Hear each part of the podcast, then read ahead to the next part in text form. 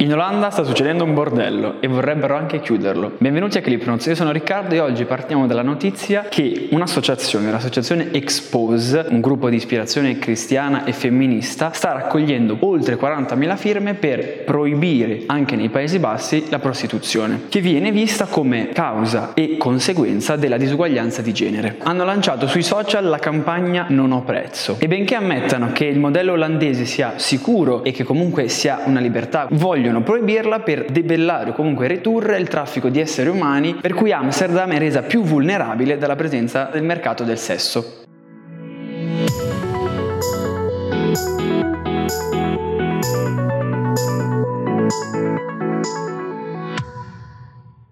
In Olanda il sesso a pagamento tra adulti consenzienti è legale e qualsiasi cambiamento o ribaltamento di questa situazione si troverebbe ad affrontare una forte opposizione da quella parte di politica e di società che vede nella prostituzione, piuttosto che una forma di repressione, una forma di libertà, libertà di espressione e libertà di scelta personale. Un esempio è Amsterdam, il cui quartiere a luce rosse è una delle più grandi attrazioni, anche se recentemente l'amministrazione vorrebbe limitare questo tipo di turismo vietando dal prossimo anno i tour e le visite guidate in questo quartiere. Un portavoce del ministro della giustizia ha dichiarato che entro l'anno il governo presenterà un piano di misure contro la tratta di esseri umani e fornire un fondo di aiuti per coloro che lavorano nel mondo del mercato del sesso e scelgono di abbandonarlo. La situazione in Europa per quanto riguarda la legislazione in materia di prostituzione è abbastanza frammentata. I paesi europei seguono vari modelli. Alcuni paesi seguono il modello regolamentarista, cioè di legalizzare e regolamentare la prostituzione. Gli esempi più famosi sono appunto i Paesi Bassi e la Germania, in cui è legale dal 2002. Altri paesi sono l'Austria, la Grecia, solo nei centri autorizzati, l'Ungheria e la Lettonia giustamente. Altri paesi seguono il modello protezionista, cioè quello di vietare e punire chi si prostituisce e a volte anche chi è cliente. È un modello che è seguito da gran parte dei paesi dell'est europeo. Albania, Azerbaijan, Bielorussia, Bosnia ed Erzegovina, Croazia, Georgia, Kazakistan, Lituania, Macedonia del Nord, Moldavia, Montenegro, Russia, Serbia e Ucraina. Il modello nordico o neoprotezionista prevede invece di criminalizzare il cliente e non far ricadere il peso della colpa su chi si prostituisce, andando così a punire l'acquisto. È un modello che è stato introdotto in Svezia nel 1999 ed è stato poi imitato in Norvegia, in Islanda e da, recentemente anche in Francia. Un altro modello è invece il modello abolizionista, che prevede il non punire né la prostituzione né l'acquisto, ma al tempo stesso neanche regolamentarli, andando a punire tutta una serie di condotte collaterali, come ad esempio il favoreggiamento, l'induzione o lo sfruttamento. È un modello che è seguito da gran parte dei paesi dell'ovest d'Europa. È seguito quindi in Belgio, in Bulgaria, in Danimarca, in Estonia, in Finlandia, in Irlanda, in Italia,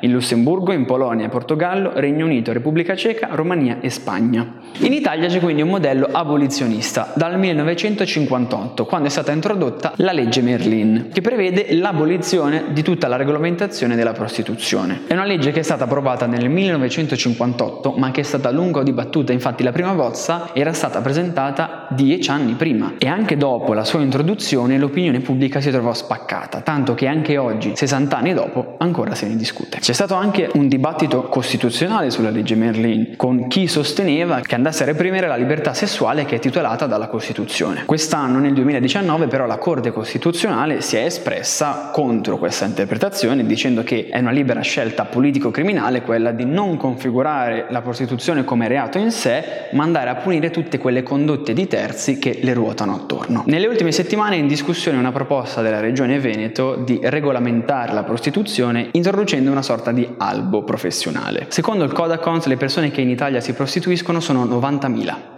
Favore della prostituzione legale si sono schierate anche alcune organizzazioni internazionali, come l'Organizzazione Mondiale della Sanità, Human Rights Watch e Amnesty International, che qualche anno fa, nel 2016, in un rapporto ha sostenuto che l'acquisto e la vendita di prestazioni sessuali, finché non sfociano nella violenza, debbano restare nella sfera privata, al riparo da interferenze da parte degli Stati, sottolineando come i vantaggi di una prostituzione regolamentata siano quello di allontanare questo fenomeno dalle strade, toglierlo dalle mani della criminalità criminalità, migliorare le condizioni di salute di chi opera in questo settore, eliminare o comunque combattere lo sfruttamento, è sicuramente un tema complesso. Probabilmente nessuna delle due opzioni ha solo lati positivi o solo lati negativi e andrebbe affrontato, discusso e ragionato per riuscire a trovare una soluzione più ottimale, magari anche confrontandosi con chi è all'interno del settore. Per ora questa puntata finisce qui. Se volete fateci sapere cosa ne pensate, continuate a seguirci soprattutto su Instagram e su clipnotes.it e noi ci vediamo alla prossima puntata. Ciao!